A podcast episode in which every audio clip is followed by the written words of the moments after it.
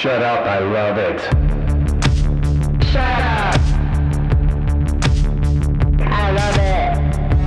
Shut up. and you're here with Sasha Feiler, and this is Shut Up, I Love It, a podcast where we invite a special guest to talk about something underrated, underappreciated, forgotten, misunderstood, Hated. reviled, hated.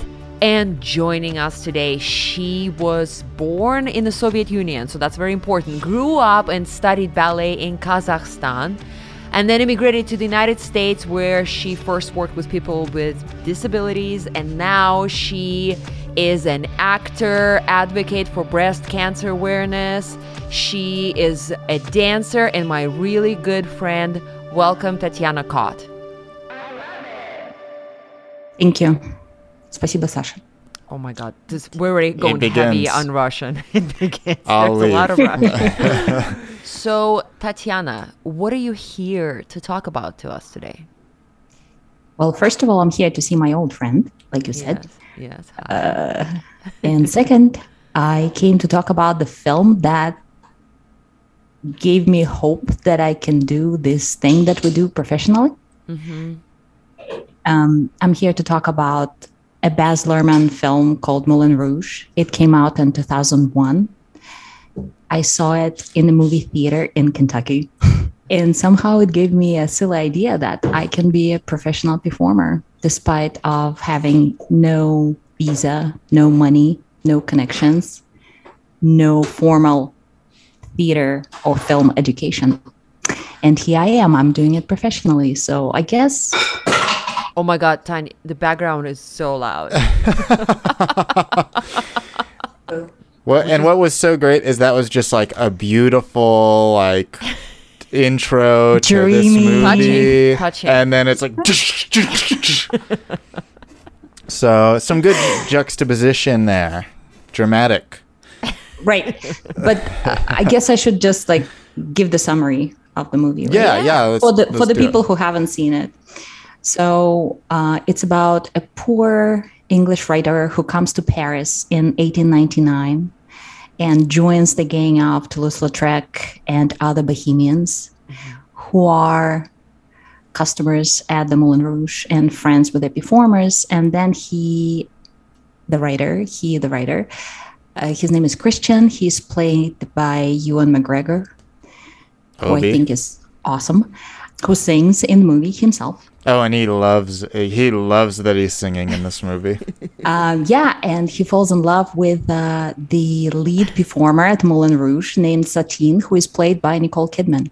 and uh, not unlike Tatiana, she is uh, a tall, beautiful, uh, skinny redhead. So there's Right. some similarities. We So- can see why your connections to this movie grow and grow with each passing minute. Well, I'll tell you a secret. Um, in my stripping days, Mm. Satine was my stage name. So I basically took that name Oh from the oh movie and used gosh. it. Yes, I did. That is good. Did I have That's the red dress? I did have the red dress, like the long, you know, floor length red dress. And you know what? I'm gonna even go deeper because Tatiana and I are old friends, and if she doesn't like me to say something here, I'm gonna cut it out. But like you know, as a breast cancer survivor, you probably have even more connection to somebody who is ill, right? Like in the film. So like, and she has to perform through Yeah. Through all the difficulties that uh, an illness could give. Even though you fell in love with the movie before you were sick Right. and gotten Yeah. healthy since then. Yeah. Yeah, Satine has consumption, a very Right. popular disease in 1800s. Very sexy. Yeah. very sexy consumption. And she dies in the hands of her lover. I mean, come on, it's a dream come true, you know? Not to be a full on dick, but there are so many cliches in this film. it's full of cliches. Like in any musicals, they always have like a very expe- expected to be structure, like like the "I want" song. Like what is it that the character dreams of, or the character misses their beloved, or something like that. So there's definitely cliches abundant. This movie, you know, nevertheless has a lot of groundbreaking cinematog- like cinematography and editing and stuff like that. So there's a style. lot going on. It's all style over uh, necessarily a, a groundbreaking story. Um, but Tatiana, you love this. I do. Where do you think? Uh, why did you bring this to Shut Up? I Love It. What category do you think it is in, where people might not be knowing about it, connecting with it, or whatever? I think the film still holds. Um, I think, you know, I would rewatch it again and again. Oh, there's the DVD right there. Is yes, that that's the, steelbook? DVD. It's. Um, I actually have the steelbook somewhere. I couldn't find it, but it's alive. It's somewhere in a box. I am not a fan of musicals myself. There's only a couple that I like. I live in New York and I don't go to Broadway.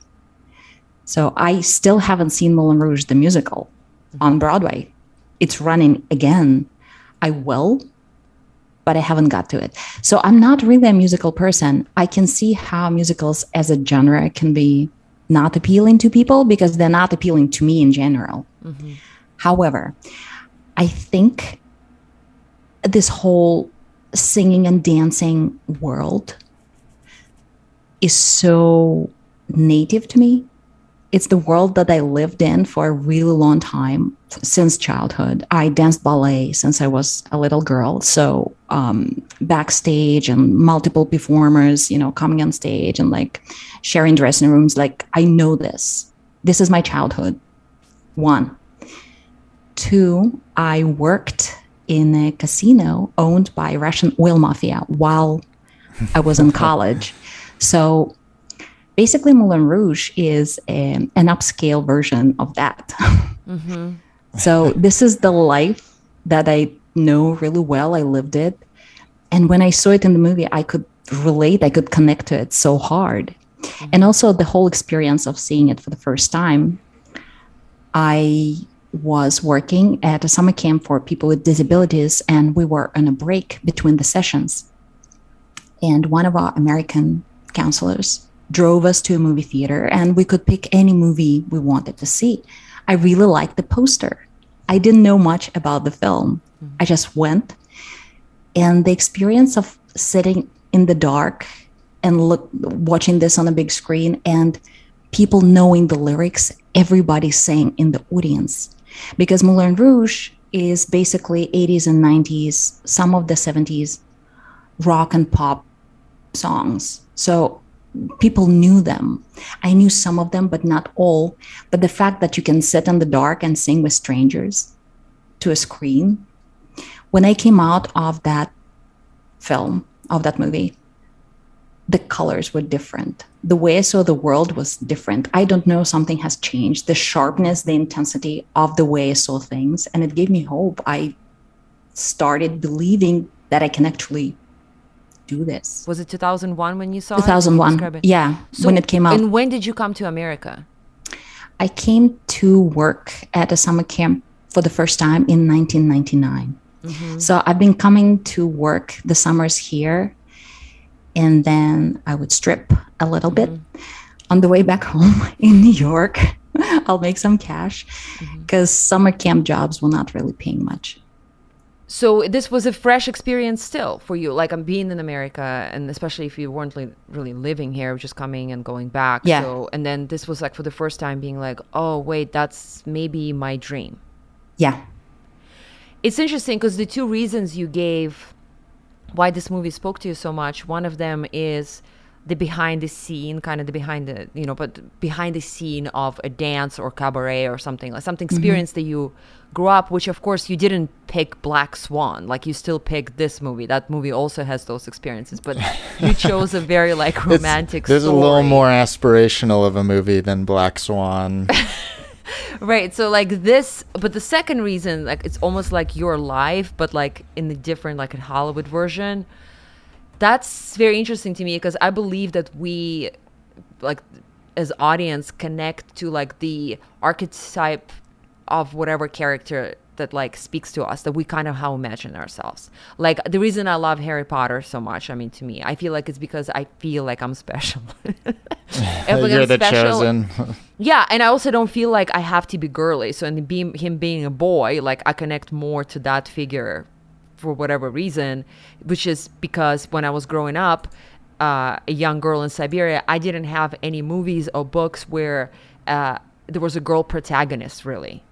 So like I a lot of times connected to male figures, heroes in the books and in film because I just couldn't connect to like princesses, for example, right? So to me, like Harry Potter spoke to me because it's like the archetypical story uh, that like is is just like how I like to think of myself in some fantasy way.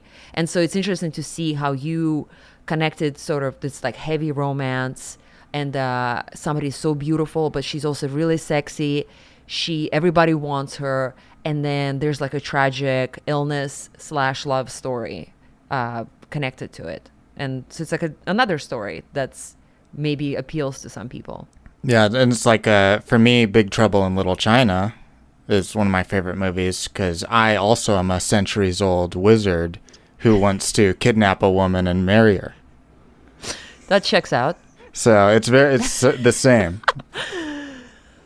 Do you think, Tatiana, because I'm here to tell you the answer is yes, but do you think the reason people don't like this movie is because of its style, maybe? Who maybe you may have you, you may have loved and the colors became sharper and brighter, but maybe some people think it's a lot of just swinging camera and quick cuts for no good reason.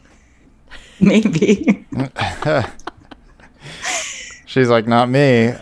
Not Um, me. It is. Uh, it's a jolting movie. You know, it's it levels out about halfway through, but the the beginning is especially, you know, incredibly fast paced. You don't really know what kind of reality it's in. Uh, so I could see why people just walked into this. Some the the defectors of this movie or detractors rather, and they're like, "What the hell am I watching?" it's like somebody who's just did coke talking There's also to you. defecators. I wanted to just put out there. the defecators. Oh, that's what I meant. Uh, but Sasha, have you have you seen this before? uh, this I've heard experience? the word, like the two words together, Moulin Rouge. I never bothered to look up what it is, and it might be the same reason why it spoke to Tatiana. Maybe the same reason why I never did, because that picture does not speak to me at all. that poster. I love Tatiana with all my heart, but that picture doesn't speak to me. Um, but I, I, and I'm also here to tell you that I'm not an insane fan of Nicole Kidman. Not like I don't like her. I just don't connect to her. And um I connect to you, Tatiana, a, a lot. But like I just to me I, I just don't know. I don't know what it is. I have to me the favorite thing she's ever done when she was really young. I don't know if you saw it, Tatiana. It was uh, Bangkok Hilton. Of course. Of course, only Russian people would know this reference. It's like the weirdest Australian show. I feel like I brought it up on Shut Up, I Love It like 100 episodes ago. Um, nobody's seen it except Russian people, but it's very young Nicole Kidman. I remember loving her in it, and since then I just kind of I don't know. It dissipated for me. It's not there anymore. It But- defecated.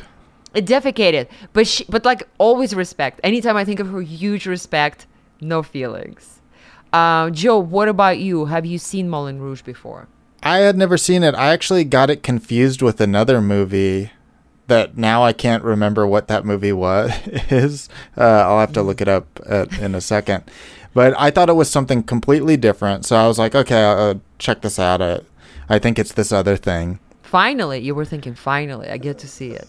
Oh, I actually wasn't looking forward to it. Oh, I didn't because I thought it was something completely else. And I go into movies very blind. I try to. I I don't want to. you never watch, open your eyes when you watch. It's sound or audio only. So I'm glad it was a musical. Uh, but it, I I didn't know what I was getting into, so this was my first time seeing it, and I really didn't know what I was getting into, and I was Until very you- confused. Until two hours and a half later, you figured it out. Yeah, I finally got my footing. Uh, so thank you for bringing this on. Now let's get into this film. I I do not like the part that you really like, Tatiana, of the songs being popular songs. Because for me, I just I don't know. It feels like a cheat code for creating a musical. like I would just write a story, then be like, "Hey, everybody loves that one Beatles song. We'll just use that here." And of course, everybody's gonna love it.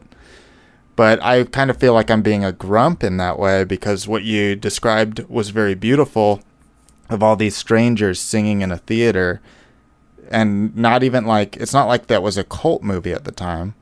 It's like here's a brand new movie, and everyone's just like, "Hey, we know this." which reflects the genius behind the idea of a jukebox box musical of we're just gonna put super mm-hmm. popular songs and people are gonna respond if to nothing else to the songs. Because out of all like you know 30 songs in the movie at least like five of them are gonna be like your favorites. Like or one of the ones that you really enjoy. That they'll so many. sing in such a different way that you're like, "What some is of them this very song?" different way like roxanne super different way Oh yeah, Like a virgin.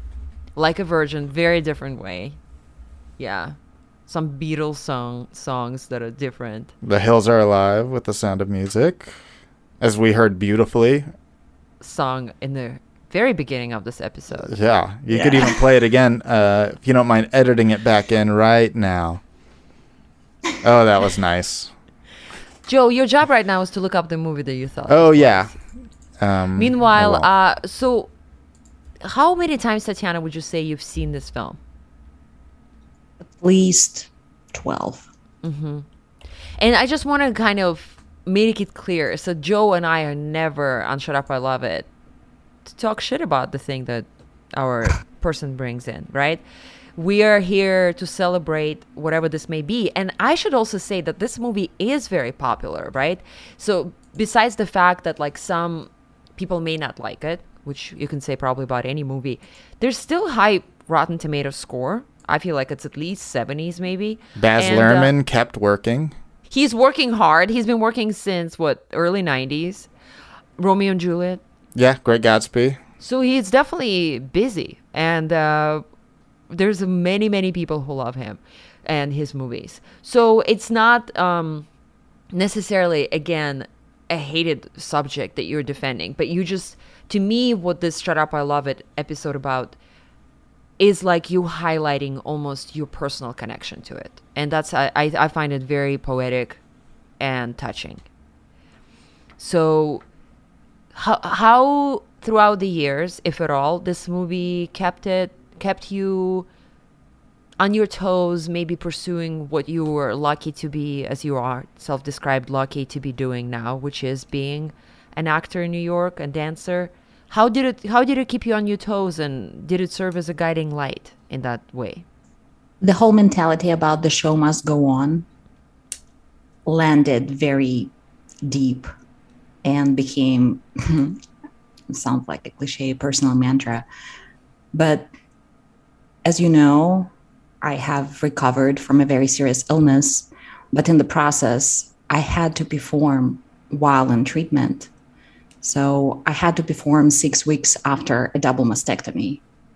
And I had to dance on stage. I had to dance the dance of seven veils. So I am disrobing and you know the, the dance is very intricate and physically demanding um, six week six weeks after a radical double mastectomy you, usually women are capable of lifting a glass of water. But like not you know swinging clothes over their head on stage and leaping and bending. Like that's usually unheard of. I did it because the show must go on. And as i joke with my russian theater friends I usually say in Russian, I serve the theater Служу театру. So, you know, like it's it's in tune of how in the Soviet Union they used to say служу Советскому Союзу. I just say I serve the theater, you know, because that is my world and my religion and the meaning of my life. If I don't do this, I would die. I saw it very clearly during the pandemic. My health has crumbled while I was not doing live theater. So for me, it's not pretentious, not stretched.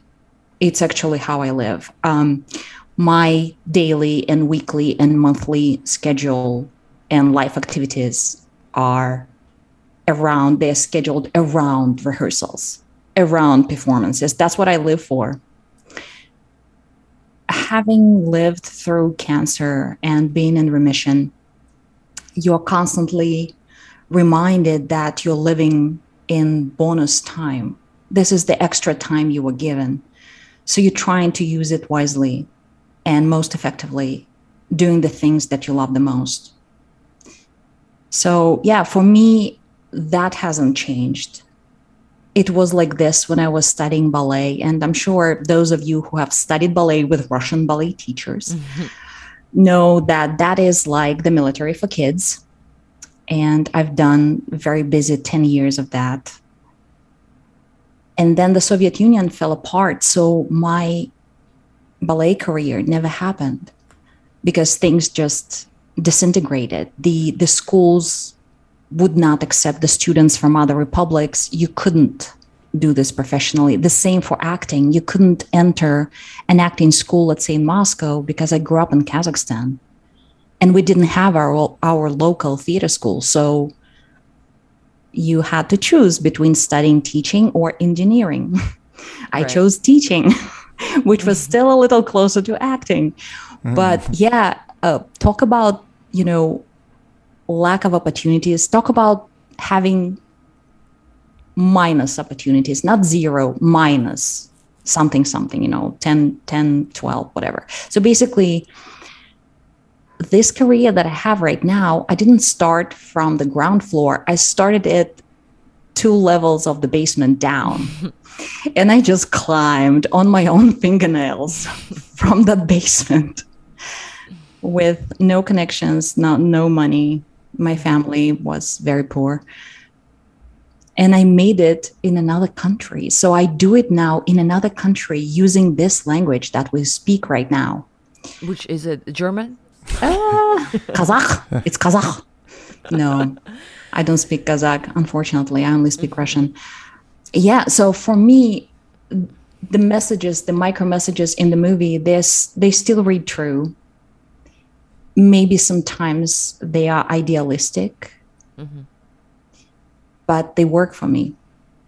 Yeah, I mean, I couldn't help watching the movie and knowing you to be like, well, of course she loves the movie. Like in the most like positive, like warm sense. Like, of course, they like again, I said it before, I'll say it again. Like Nicole Kidman is pretty much like a Tatiana lookalike. Um plus Tatiana is a better dancer than Nicole Kidman. And uh and I mean like it's just like the red hair and the the personality. It, it just I just felt like like of course and then having in an almost like eerie uh, way your life to be so um, changed by the diagnosis and the survival and all the press and New York press that like accompanied um, your going on stage so early after your double mastectomy and like you're finding like almost like uh, some you know fame in that uh, you know which is also again like it just reflects in some ways almost like this movie plot wise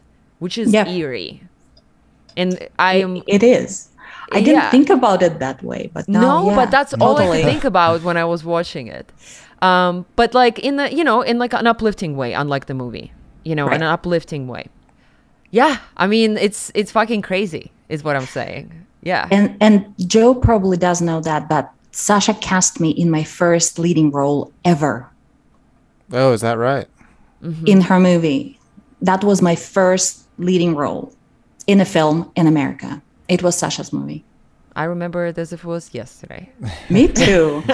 yeah, she cast me without an audition. She said I was auditioning for another director, and Sasha was there in the room. And then later, she just stopped me in the hallway and was like, Are you from Siberia? really? I'm like, Yeah, okay. So You yeah. got the role. Yeah. Yeah. That's, that's the way to go. That is really it like since you've loved this movie since before all these things happened that later mirrored your life. You know, you talk about signs in the world and just little hints the universe gives you. And I think uh, that's that's one of those little gifts of a of a sign of just like hey, this movie you loved, it's your life. It was always meant to be, you know, for to for you to look back on, for you to have that grounding show must go on mantra. So that's very interesting and very cool. and touching and i'm yeah i'm grateful that you're talking about it because i think it's not maybe that episode where we analyze the movie as as much in depth as we connect it again to your personal expe- experience because it's unique how you're almost like intertwined with the with the movie and it's almost like you are like conjoined together in some way. And uh, in that sense I, I can't see like a work of art or a hollywood movie which may or may not be a work of art but like have more meaning than that you know? Because especially when you when you describe your in the bi- in the bio you gave me you said this i am living my dream life. And i haven't thought of it like that. I mean i know like you're busy in new york and but you like you're not living in the penthouse you know neither am i. But like you know what i mean? It's not like like what is the measure of happiness? Can Well- you expand more on that and how it's connected maybe to the what film is about? Absolutely. Um, when I was younger, I would have these year planners, right? And for quite some years, on the very last page, I would write Hollywood. I made it. And I kept doing this again and again and again. And then I came to see Sasha in Hollywood some years ago. I think that was 2012 that I came to see you, uh, spring of 2012. But as time went by, I realized that success to me is not the awards, is not the penthouse, is not, you know, what you have in the bank. It would be nice to have more money just to be able to travel back home and see my parents more often than once a year. But the fact that now playwrights write plays for me and send them to me and ask if I can do this project. You know, I wrote this thing, I spent, I don't know, like four, eight months writing it. Can you please do this? So to me, that is precious and the highest praise. Also, the accept- acceptance of peers. I've had this ugly duckling syndrome Hmm. going for the longest time because you know I would see somebody on stage and they would be so fucking unbelievable. And I would just sit there and think oh beautiful swans I wish you could take me with you. I want to be like you. I want to do what you do. And then I went to audition for one of the companies who were like that for me. And to this date I've done 8 shows with them. The swans took me in you know in their company. So like now i'm one of them. How did you did they ever give you feedback on how they saw you when you were auditioning? They did. They what did. did they say? Oh, really? and ironically um since we're talking about dance so much um the audition was several parts. One was a monologue and that did not go so well. Like i am i was not so strong in shakespearean theater back then. And again that was 10 years ago. So like my my monologue was not that great. Then i did an improv and that went very well. They were laughing a lot. Mm. And the third part was you know your special talent. So of course i was dancing and of course sasha is gonna love it. I am dancing the dying swan and um, i finished so i died on stage i'm dying a lot on stage it's like kind of a thing i just well, keep because dying you're looking for that rebirth I guess I am. Yeah. Yeah. I'm, I'm rehearsing. I'm so well prepared for when it actually happens. I've done it so many times. it's better than not be prepared yeah, for when consumption finally takes us. Eh, I mean, we in have most COVID. sexy way We have COVID now. So, you know, consumption, COVID, very close. But when I finished my dance, they were awfully quiet for a really long time. And I was like, shit. And I'm laying, you know, with my face down on the floor and thinking, oh my God, that was awful. And then they got up and they gave me a standing ovation for that number. And they told me I was, you know, accepted into the company right away uh, before the callback. I was like, oh, so was it the dance that really got it them? was the dance. Yeah. It was not talking, it was moving. And now, since you miss so much dancing in your, you know, working with kids and people, young or older adults uh, with disabilities, and just doing like just trying to survive in New York. Obviously, didn't have much dancing going at that time, right? So, I doubt that you had the highest leap, like whatever, or the biggest span of your wings, you know, in that dance, right? Like just technically, I like you probably didn't. I didn't. So was it like um, sort of the more the expressiveness that they that they related to and that spoke to them?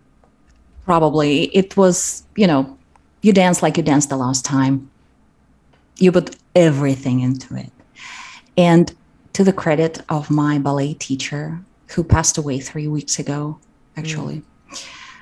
the base that she gave me, I am still using that. Whatever she taught me up to the age of 17, I am still using. I can still fake um, being a dancer even though now a lot of you know my body parts are broken and sprained and fractured and whatnot. So like i don't dance on point anymore but i still dance.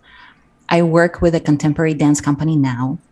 So that ballet foundation that i got i'm still using and not a lot of people dance at 46 not a lot of dancers are able to perform at 46 i still do what can... is the what is the foundation like? If the, I mean, obviously, there's going to be some terms maybe we won't understand being not dancers, but is there any like layman, laywoman wisdom in that foundation that you can parlay?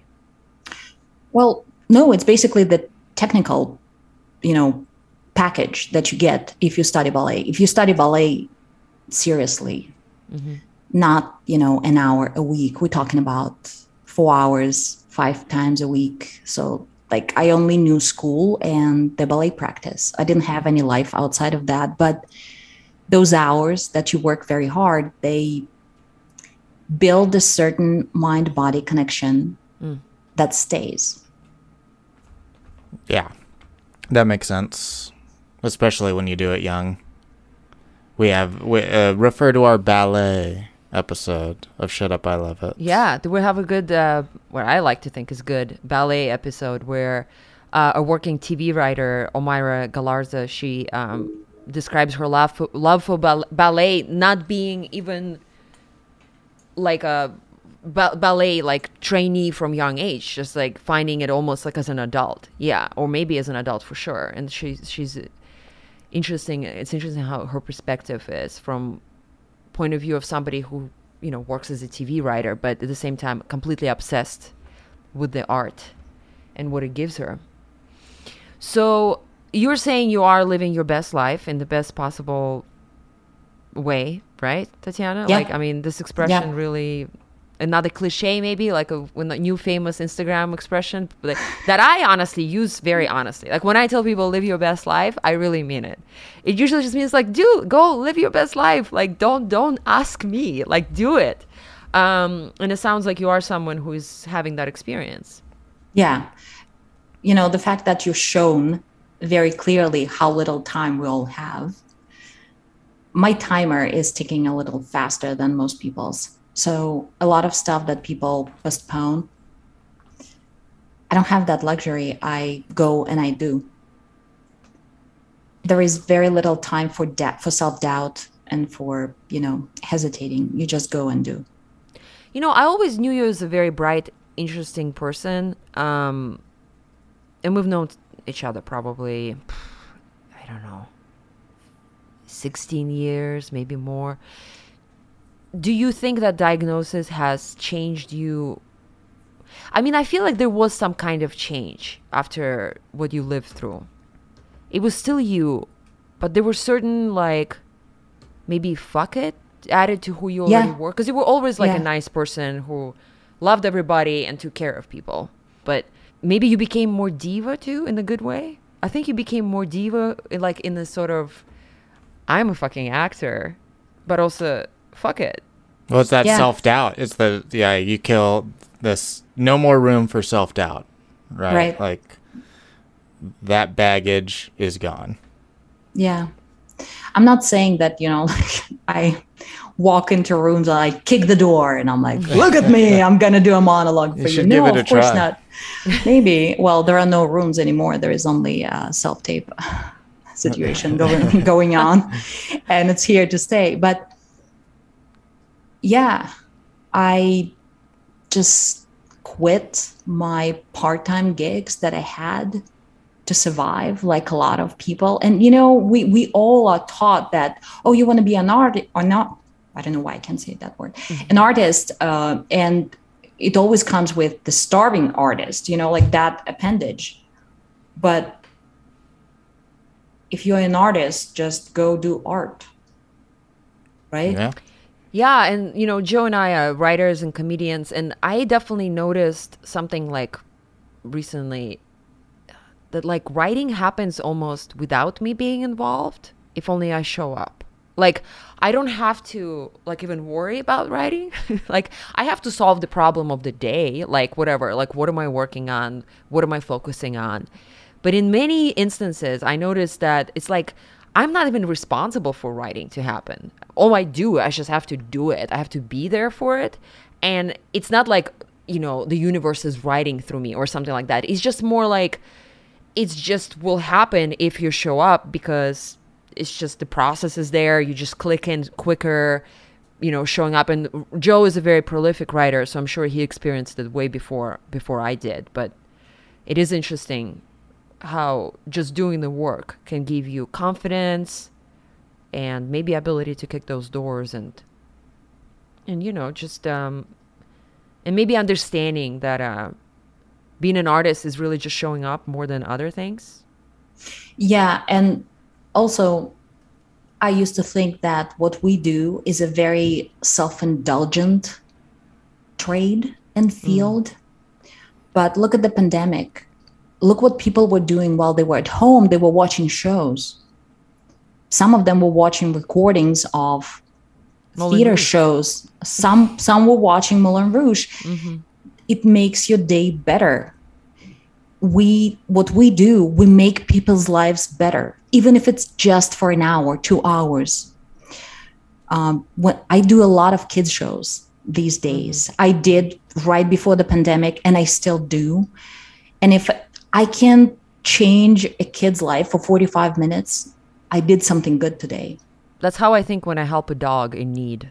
Yeah. Just by giving like a, like a advice to their owners of how like not to ruin your dog. I feel like yeah. oh if I made this dog's life better going forward, I think this is a great day. Yeah, and yeah. I think even the to to go smaller than that, not better going forward, but just better for that hour, like you said, the, watching the mm-hmm. show that hour was great for them. We don't need to do anything more than that. Like even, you know, I don't need to write a movie that even changes anyone's life. If it gave them some joy, period, for an hour and a half, that's cool enough. We don't need bigger than that. I think this is a good place to move on to rating Moulin Rouge. I'm s- I'm so glad I watched it and uh, gave and provided detailed analysis as prep. Uh, but uh, I'll use it for another podcast. Let me explain the rating system to you. We're gonna rate Moulin Rouge on a scale of zero to ten, using something as a reference point.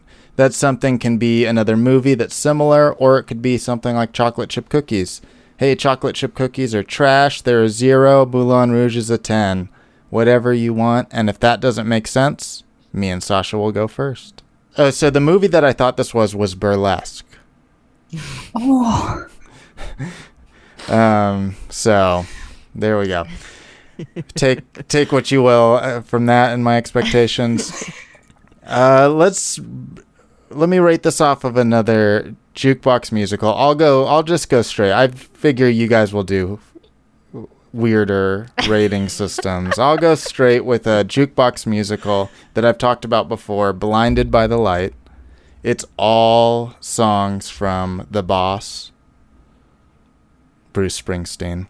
Mm. And I love that movie. It it is weird a little bit in its musical format, but it's also just a, a straight great story, simple story. I'm going to give that a 10 out of 10. Moulin Rouge, I didn't love, but I appreciated the hell out of it. I think Baz Luhrmann does so many bold choices that no one else would do, that it's very invigorating to watch a movie like this, even if you don't necessarily like it because it's not your style or anything like that. It's just it was a very kinetic movie. I would anybody who was like, "Hey, give me 20 different types of films." This might be one of those films I put on, you know, to say, "Just study this. Here's a mystery. Here's a superhero one. Here's this." It's like this one has to go on the list because it's doing really really interesting moves. I'm going to give this a 10 out of 10 as well. Oh my god. Wow. But I didn't like Oh. it. it's very complicated. I'm gonna go next, and I'm gonna change it for today's episode. And that first, I'm gonna say where the Moulin Rouge is on my scale, and then I'll explain what I'm putting it against. So, um, Moulin Rouge did not like it. Did not like it. Did not enjoy it. Uh, had nothing to like. Didn't want anything to do with it. Um, to me, but like, uh, just let it, let me do this. You know, full of cliches. Um, you know, You you you know you name it. Nothing I liked about it. Two two on the ten scale. but let me tell you what's on the ten on on, on that scale it's you tatiana and like your story and where you had to live through and what you the hope you gave and inspired other people Thank so you. to me that's a total 10 uh, Moulin, i'm inspired by you moulin rouge not so much but if it inspires you then it deserves to live on just as you yourself and your legacy so that's what that's what i got what about you Thank you. I will compare Moulin Rouge to Earl Grey ice cream produced by Van Leeuwen. I don't know. if you Sponsor of the this show. Company.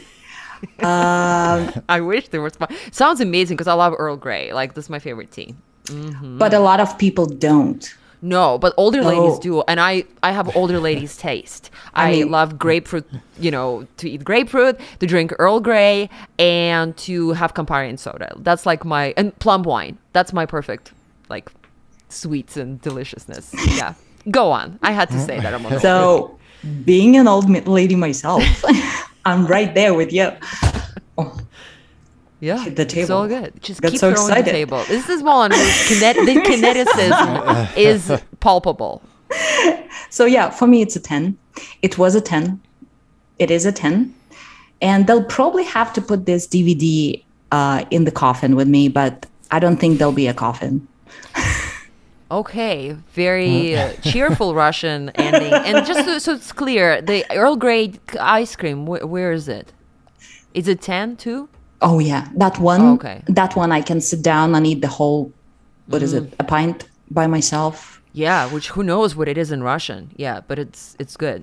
It's a good I mean, it's from here. Mm. It's it's a New York-based company. Oh, wow. I think they make the best ice cream. Then not Does it skimping. have caffeine? uh, yeah, a little bit. Oh, wow. So then forget it. it's yeah, the real it's the deal. best. It's yeah. Well, Tatiana, what an incredible episode of Shut Up, I Love It. Might be just my favorite now. Um, is there anything you'd like to plug for our audience? Maybe your socials, anything, anywhere they can see you? Well, my plug is always the same. Um, having lived through my experience, I always um, invite women who might find themselves in a similar situation to reach out if they need advice. I am counseling one of my friends who is preparing for her double mastectomy, and I referred her to my surgeon. They're working together and I hope it goes well. But a lot of times women reach out, you know, with that problem. It's a lot of decisions that you have to make, and it's a very lonely experience when you hear your diagnosis for the first time. So, if anybody needs an ear, I'm there. I'm on Insta. I'm on Facebook. Just, just write to me. I'll, I'll, I'll advise you to the best of my ability. I'm not a medical professional, but I lived through it, so that Great. And we'll put the socials on the description of the episode. absolutely. Awesome. Thank you, Tatiana. Joe, what is going on with you these days? What is Any going s- on with me? Any inspiring stories you got? Uh, no, just you know, if you love art, go check out jokabeo.com. you'll find stuff that hopefully inspires you for a lifetime. I love it. There you go. They put it well. And if you want to write a story, maybe about Tatiana, um, and put it in the pilot. Well, you can't actually write in the pilot because it's a spec. It's a spec lab that I'm plugging. So you have to write a spec of an existing show, but you can use specifics of Tatiana's life. Maybe after you connect with her, I don't know. Do what's right for you. Take my class, spec lab class on scriptanatomy.com. And thank you, Elizabeth Salute, for the artwork. Thank you, Mr. Owl, for this amazing song. And thank you for listening and stay well. Shut Thank you. up, I love it.